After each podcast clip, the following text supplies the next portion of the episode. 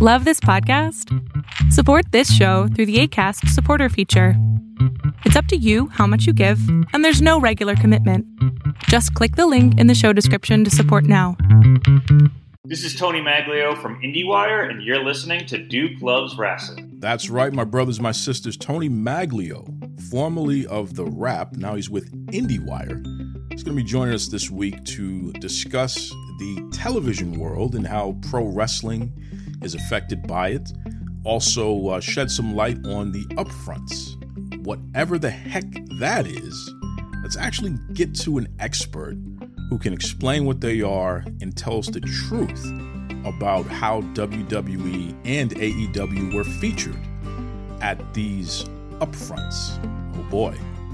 But before we get to any of that stuff, this episode is sponsored by our friends over at the River City Wrestling Convention. In fact, check out this special message. Let me fill in the people at home. For those of you who don't know, River City Wrestling Convention, June 12th in Jacksonville, Florida. We, the Renegade Twins, are up against Kelsey Raegan. Again, a freaking game. Again, again. I know, I know. I mean, this time she has she may have the home field advantage. Jacksonville, her hometown. but, but but I also I also heard she might have a little bit more of an advantage. You know what I heard? She brought in a UFC fighter.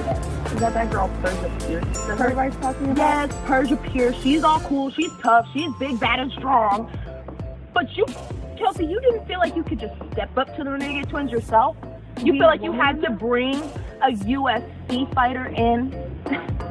Well, let's talk about it, baby. She might be a UFC fighter, but we're US street fighters. So, come June 12th in Jacksonville, Florida at River City Wrestling Convention, you too can get, get you some. You're locked in. Look at what we have here, folks. To the only show that matters. The cream of the crop. Duke loves wrestling. And there is no one that does it better than your host. I have come here to chew bubblegum and kick ass. The Duke. And I'm all out of bubblegum.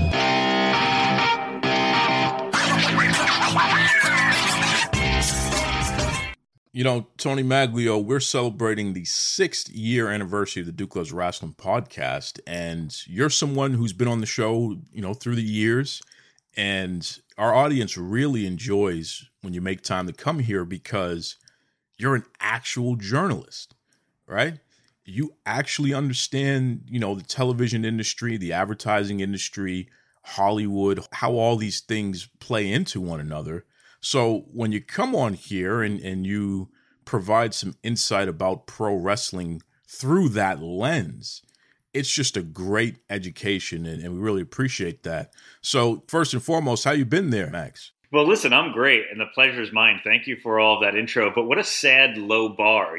You're an actual journalist, so people seem to like you. That's uh, I, I, totally appreciate the accolades and the confidence, and I, I do know where you're coming from, of course, uh, because I'm interested in this wrestling space as well, uh, and I see the difference, you know, eh, between you know, let's say uh, entertainment journalism and, and pro wrestling journalism. So I get you, and while I know there are some others out there who do a really nice job, I, very very wonderful intro but sad that that intro has to include you try to do real reporting. But yes i do. You know mags it always boggles my mind and and you and i talk about this often just the fact that these these wrestling websites these podcasts they're not going out of their way to reach out to people like yourself and getting you on the record discussing pro wrestling from the lens of the television industry. And I find that so bizarre because here's the reality of the situation they're not TV experts. That's not their wheelhouse. They may know pro wrestling, but they don't really know TV. And, and regardless of what they try to pretend, they don't. So, you know, the way I see it, if if there's somebody out there that knows more about something than I do, and especially if they specialize in knowing this thing, then I want them on the show. I want them to come and educate me, educate my my audience so that we can become more aware and over time have a better understanding of what's going on. why do you think that is, Mags? Why, why do you think uh, people don't really reach out to you and, and your peers who are in the the television reporting industry? Because it's just very strange to me the fact that there's so much discussion about Nielsen ratings and and and pro wrestling on TV and what executives are thinking and all this stuff. But it's like these folks they never have people like yourself. They they hardly ever have the executives on the record talking directly to them. It's just a lot of made up mumbo jumbo and trust me brother uh, sort of discussion, which is just odd. Well, why do you think they don't reach out to you and your peers more often? It's a good question. Um, you know, not to toot my own horn, but since it was asked that way, I, I guess I would have some knowledge to drop and share uh, from that side of the business that, like you said, doesn't often get highlighted on these things. But I guess the answer that I could come up with, and you know, to be fair, I don't listen to a ton of wrestling podcasts. I mean, I also don't listen to a ton of entertainment podcasts or any podcasts really, um, you know, other than something here and there. But so I don't really quite know what's going on in the space. But my guess would be the same reason I don't get you know credited a lot on on reporting or or on Twitter or anything is um, it's a really competitive space and it doesn't hurt my feelings. It doesn't bother me. Wrestling is kind of a side interest um, for me, and it continues to be more and more pushed to the side uh, as I get busier and busier in the TV and film space. Um, but yeah, I, I, think it's you know my my take, my assumption is that it's it's so ultra competitive. It's so much puffing out your chest and fighting for who broke what and what's a dirt sheet, what's real reporting, and everyone's trying to monetize their own space. That my guess would be everyone wants to be their own expert. I mean, you know, why would Dave Meltzer, for an example, need to to have me on when he feels he's an expert in the space? And I'm not suggesting that he's not. Dave's been around for a very long time, and he's been incredibly successful. I'm only singling him out by name because he's you know the most known, the most successful, the most long running. But I think I would agree with you in that you know those who know wrestling better than I do, of which I definitely know, there are plenty of people, yourself included, that do. Um, I would go to them for a wrestling story uh, as it pertains to you know writing on TV. But you're right. I, I, don't think a lot of wrestling people tend to go to TV people uh, when there's a TV rights or a TV deal or you know whatever sort of story in that. And and uh, again, I don't just put myself in that space. There are other people that do a, an excellent job at other publications. You know, my buddy Joe Otterson at Variety is a wrestling fan. Um, he's you know someone you could absolutely go to guy I used to work with named Jeremy Fuster at the Wrap. Uh, he's an independent wrestling fan. He's a film reporter, but he knows what he's talking about. And uh, I, I, would agree with you. I don't really see uh, people invited, and I don't get a ton of invites myself uh, to do such things. But um, you know, again, it's probably because everybody wants to be the man in this space. It's it's this weird thing that wrestling and probably combat sports overall uh, lends itself to. Uh, and I understand that to a certain extent, but yeah, it probably could be a little bit more sharing out there and a little bit more information presented by you know people in the know. And you know, I'd be happy to do it as time allows, but as you said, I don't really get a ton of those invites. I've been wrong about things too, but my track record is is pretty decent. Uh, and when you're just going to a, a, dirt sheet, and again, I don't really use that as a pejorative because I don't really read them, but I I just just I don't have the time for it. You know, I was saying this in the pre-interview. Listen, I also don't read. I also don't go to New York Times. I don't have a subscription there. It's it's it's not because I don't trust their journalism. Of course, I do. It's simply you know when this is your job, being in the media, and of course you have to be informed. You know anything beyond what serves your immediate job that you spend 10, 12 hours a day doing, you know, kind of ends up being frivolous, especially if you have kids like like I do. So. Uh, you know, it's it's tricky. I agree. It's a balancing act. There's a lot of pride in wrestling. It is unusual and confusing to me that fans don't seem to want to be informed. They, they want an echo chamber set up where whatever their personal preferences, if you love AEW, you you you know eat up, you gobble up pro AEW news, which unfortunately that pro AEW news is probably coming from people inside AEW who have a reason uh, that benefits them to you know plug positive AEW news, and, and absolutely the opposite exists for WWE, and I'm sure it exists for New Japan and and so on and so forth. So it's really just like it's it's like politics, man. And, and Twitter is just the worst of all of it in that if if anything doesn't suit your own narrative or what you want your narrative to be, there's enough people. I'm sure there are people out there that do seek information, and they're the you know silent majority. But the the not silent people are are very much not silent about uh, their opinions. But unfortunately, what ends up happening, as you suggested or you said outright, is like people mistake opinion for news. And again, this happens in politics too. But you know, we're talking about this this thing that we're all a fan of, that we all enjoy professional wrestling, and instead of seeking out the correct information, the average fan just seeks out the, the, the thing that suits them, and they argue with the other side. And you know, I try not to participate in that, uh, though of course I you know sometimes get drawn into it. But yeah, it's a it's a weird space. It's a weird medium.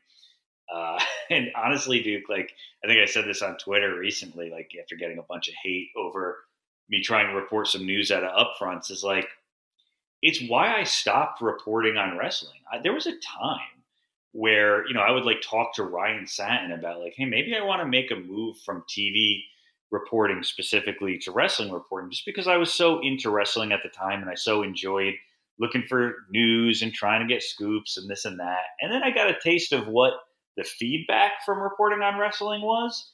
And I essentially switched to an F this mindset. Um, you know, you try your best to do good reporting. Sometimes it's right, sometimes it turn, turns out not to be right. And in wrestling, more than anything, things are so fluid and literally getting rewritten up to the last minute that anyone who reports on wrestling can tell you, uh, you know, you're going to have a lot of uh, a lot of misses along with your hits and uh, it just didn't it just didn't become worth it anymore. So I'm always happy to be like the TV quote unquote expert, um, but I kind of you know I, I lost a lot of my love for wrestling. I don't even watch on the regular anymore, and probably a lot of it is just so much of the negativity in the social space when you're simply trying to get some news out there, whether for personal reasons, uh, like I know you know followers like you enjoy it and get something out of it, or professional reasons, meaning simply I found a way to make wrestling into a TV business story and I could publish it on whatever website I'm working at, which for years was The Wrap and now is IndieWire. You know, Mags, everybody in the wrestling world seems to be fixated on something called the upfronts. All the different uh, wrestling websites and the podcast, they're talking about the upfronts. The fans, especially in the IWC, uh, the internet wrestling community, especially on Twitter, they're talking the upfronts, the upfronts. Yet it's pretty clear that uh, most people have no idea what the upfronts actually are, and because it's not really for you know the the average consumer, we really shouldn't know what the upfronts are. So uh, once and for all, can you explain exactly what are the upfronts? Yeah, it's a great question, and I agree with what you said. Nor should they. Like, there's I've gotten a, in several arguments, and I only engage in the ones that entertain me really on Twitter. I'm not super active on Twitter otherwise, but about my reporting on the upfronts. And the weird thing is, you know, everyone telling me what the upfronts were and are, and it was mostly an argument between did Warner Brothers Discovery give enough, you know, airtime, for lack of a better word, to AEW? How did Fox handle WWE? How did NBCU handle WWE? Um, you know, mostly it was AEW fans being upset because I pointed out that there wasn't that much of a presence at the Warner Brothers Discovery upfront. So the upfronts are a every year, and May is the main uh, main month, and this one particular week, like the third week of May, is always the big week. And what they are is uh, what they are are a, an event that is for advertisers and media buyers put on by media companies, so your TV stations, uh, your TV stations, meaning broadcast networks like Fox, NBC, ABC, CW, uh, CBS, and now big streaming services that have ads because what they're trying to do is they're showing these are our new fall shows and sometimes mid-season, but mostly fall. Here's what we've ordered. Here's what we've renewed. We want you to advertise on them. So, you know, if it's something that's long running, like the blacklist on NBC, we know what the blacklist is advertisers know what the blacklist is. They don't really need to see a sizzle reel of the blacklist.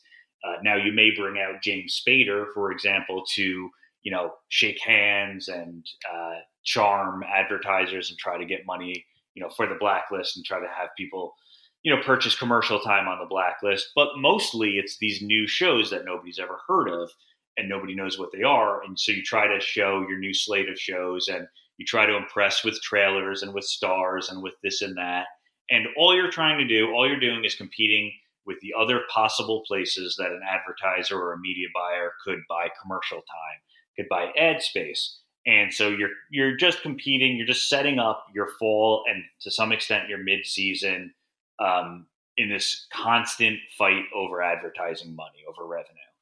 Um, and so where wrestling does or does not play a role is, you know, if you have a wrestling show that has advertising time, which, you know, Raw, SmackDown, uh, AEW shows, they do, uh, you know, because they're not on SVOD streaming, which means you don't have ads, you just have subscribers.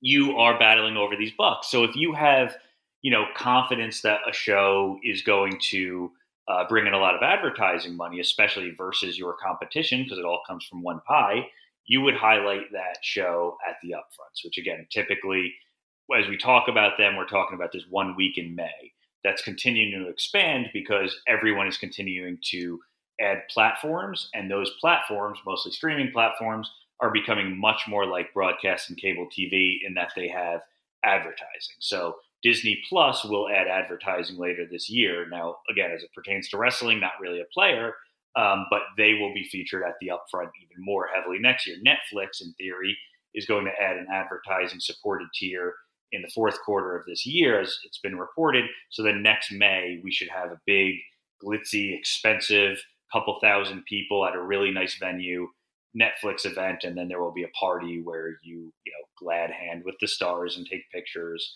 and you know again you're just attempting to woo advertisers. Reporters like myself are there to report on the event. We don't really they don't really care about wooing us but the people that they put up front and center are and i'm just going to use an example the pepsi people. We want pepsi to advertise on our shows instead of our competition shows. And so that's what the upfronts are.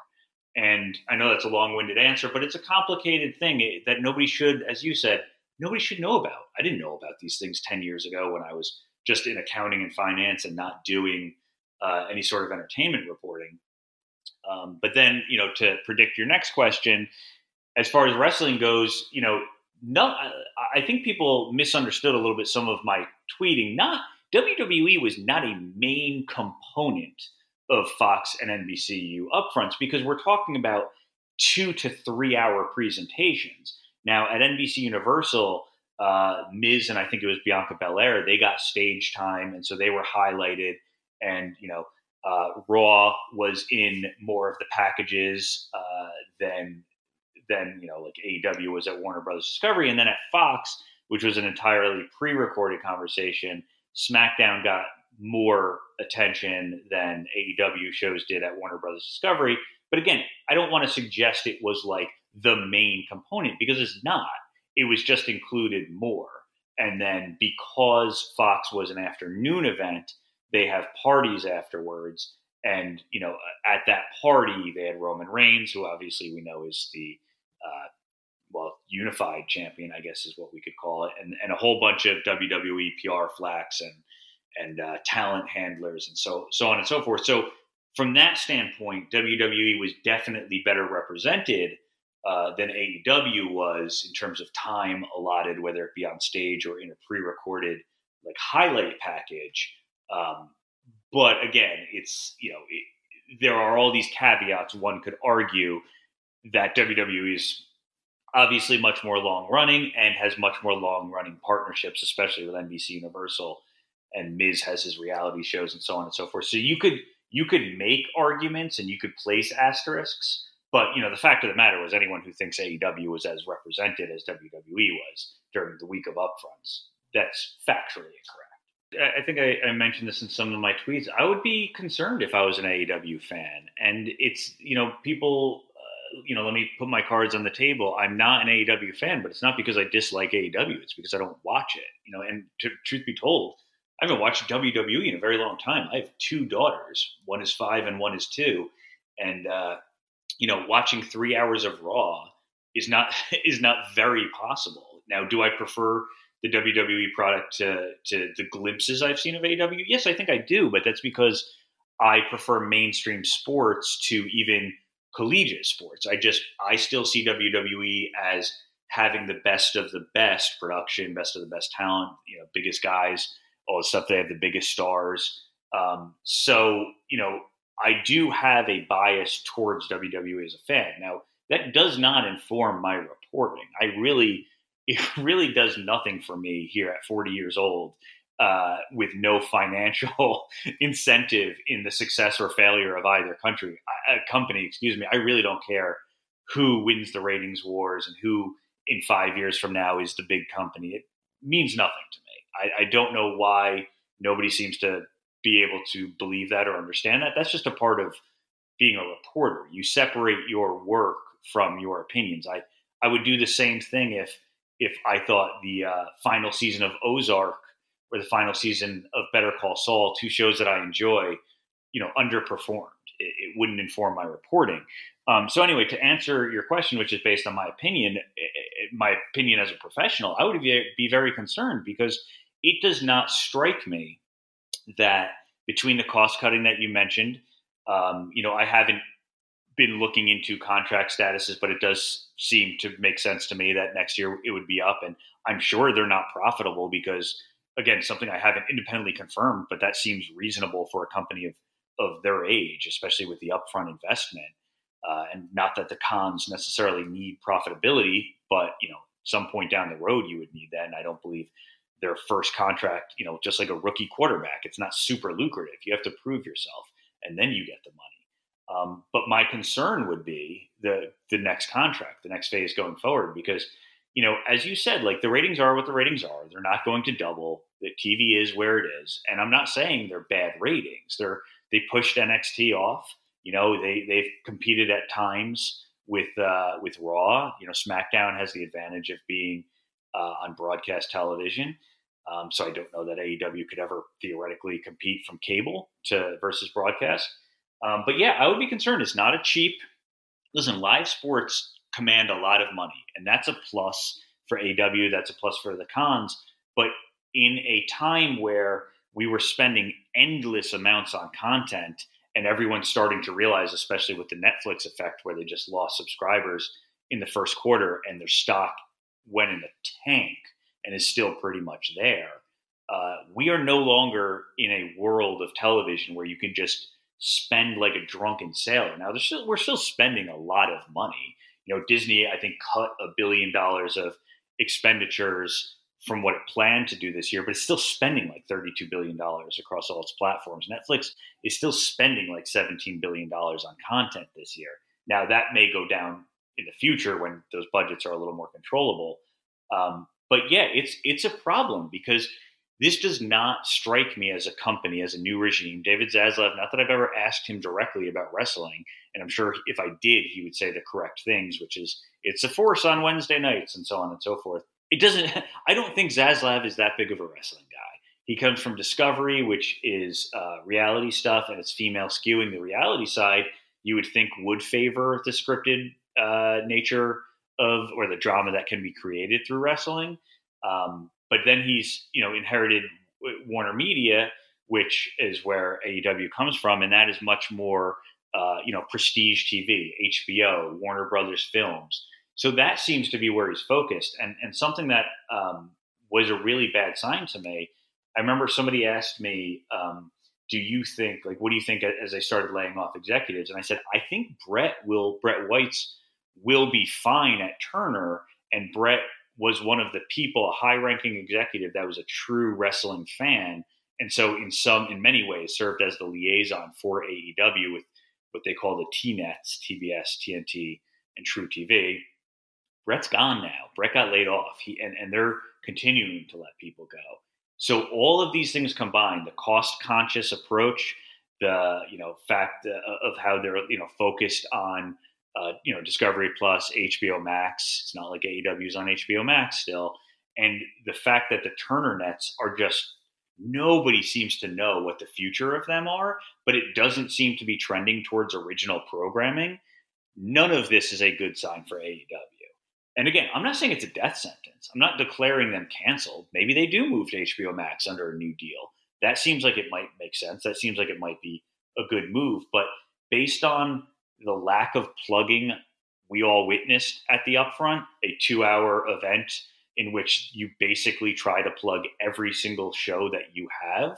And they essentially got, you know, what I tweeted out amounted to one second of a moonsault. And then I was reminded that there was a, a photo split that showed seven nights of the week.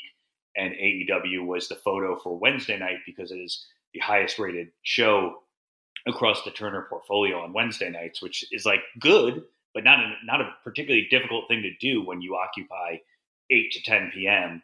Uh, on the main TNet. Um, but beyond that, no verbal mention of AEW. Um, I would be a little bit concerned about the future. Now, again, here's the thing, Duke. You know what optimists and AEW fans could argue correctly and fairly would be this could be a posturing move, a negotiating tactic um, by Zaslav and the new regime that they don't want to overpay for AEW, and they certainly don't want to overpay. I'm, I'm certain that's correct. So maybe leaving them out of the package with the uncertainty of future contracts, you could make that argument. But uh, you know, the fact that they had a, a sports presentation that featured Wayne Gretzky, Shaquille O'Neal, and, and Pedro Martinez, and they were on stage for I don't know 10, 15 minutes. And, and Ernie Johnson had this sports package, this pre-recorded package that EJ does a great job with. And as far as I can recall, unless it featured that one second of that moonsault, had no wrestling footage that's that's not good. That's not promising for the future of AEW with Warner Brothers Discovery. You know, Mags, you are a man of incredible insight. Always appreciate you taking the time to drop some knowledge on myself and the, the wonderful listeners here at Duke Loves Wrestling. I know that uh, time's running out. You got to go to your next interview because you're a man in high demand, so to speak. Uh, please, before you go, though, let everybody know what's the best way they can keep up with you and your uh, publication. Yeah, I'm on Twitter at Tony Maglio, T O N Y M A G L I O. You can yell at me there. Uh, and my website, I am the executive editor of business coverage for IndieWire, um, which covers both TV and film. So uh, check me out there. I'm a little bit more uh, respected in that world, I think, than uh, possibly on wrestling Twitter. Have you subscribed to the Panera Bread Unlimited Sip Club? Folks, what are you waiting on here? We're talking $8.99 a month so you can grab yourself a drink once every two hours. It is fantastic. And let me tell you something they've expanded the Unlimited Sip Club. So not only can you get your hot or iced coffee or your hot or iced tea, now you can get the fountain drink. So if you want to grab yourself a soda, or check this out. Okay, we are talking about the charged lemonades strawberry lemon mint, Fuji apple cranberry, or the mango yuzu citrus. Okay, these are clean energy drinks, folks. Okay, we're talking about guarana and green coffee extract. Gives you a nice little boost. It certainly keeps me charged up to deliver the best episodes of Duke Loves Wrestling for you. So, what are you waiting on? Visit your local Panera Bread or go to PaneraBread.com, sign up for the Unlimited Sip Club, Enjoy. If you are a content creator and you want a great program that provides studio quality sound, especially when you're doing interviews, then I encourage you to check out Zencastr. That's right, Z E N C A S T R. It is my absolute favorite program to record with. I encourage everyone to check it out, okay? Visit zencastr.com for more information. Enjoy. Oh, yes, Danhausen here. Very nice, very full, very famous, etc., etc. Catchphrase, catchphrase, you know the thing. Yes, what he is coming to River City Wrestling Con in Jacksonville at the Jacksonville Fairgrounds of some sort. And it appears Billy Ass and the Ass Boys will be there too, so that's a bonus. Danhausen's good friends. Dan Danhausen shall be doing a very evil Q&A of some sort. She'll be signing uh, photos, taking photos with the fan housings, doing all those sorts of things. It'll be quite wonderful. You may come. It is June 11th. Or be gassed. Saturday. Folks, as always, be kind to yourselves and be kind to others. Take it away, Tony Schiavone. This is Tony Schiavone, and we're desperately out of time on Duke Love Wrestling.